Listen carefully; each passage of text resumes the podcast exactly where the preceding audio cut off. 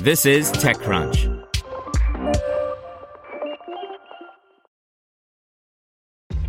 This episode is brought to you by ShipStation. You know, some things take a lot of work, like sending little robots to far off distant planets. And just as that's challenging, so too is running a successful e commerce business, especially when there's so much to do. So I want to introduce you all to ShipStation. Now, I love using ShipStation because of its easy to use dashboard, which makes managing orders and printing labels a breeze and super smooth. Oh, and the customer service is just out of this world. It's exactly what you need to help grow your business. Sign up for your free 60-day trial at shipstation.com slash technews. That's shipstation.com slash technews. Today's briefing is brought to you by NetSuite by Oracle, the world's number one cloud business system.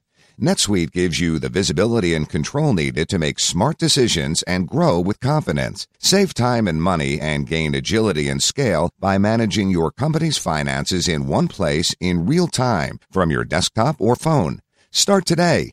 Right now, NetSuite is offering valuable insights with a free guide, seven key strategies to grow your profits at netsuite.com slash crunch. Get your free guide at netsuite.com slash crunch.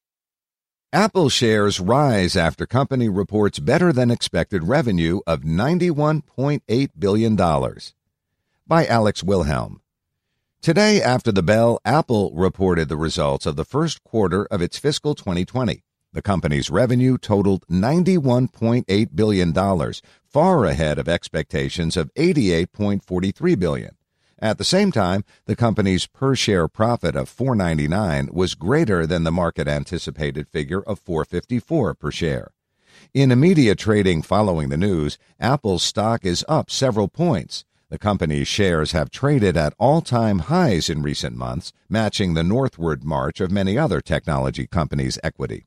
Previously, Apple told investors that it expected revenue of between 85.5 and 89.5 billion in the quarter, along with gross margin between 37.5 and 38.5 percent. The company's Q1 F2020 gross margin result 38.4 percent. Digging into the quarter a bit more, here's how Apple's performance shook out during the three month period. Product revenue $79.1 billion. Services revenue 12.7 billion. Net income 22.2 billion. As you can see, Apple's product revenue led its quarter. Digging into that line item, here are the building blocks of its lucrative hardware business. iPhone 56 billion, Mac 7.2 billion, iPad 6 billion, wearables, home and accessories 10 billion.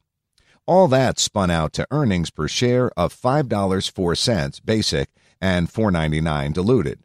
The company highlighted its smaller device and home category, with CEO Tim Cook saying his company posted, quote, all-time records for services and wearables. Apple has worked in recent years to lessen its revenue dependence on the iPhone. Services and smaller electronics are some of its hopes to do so. This is doubly true as the company posted a year over year decline in Mac revenue.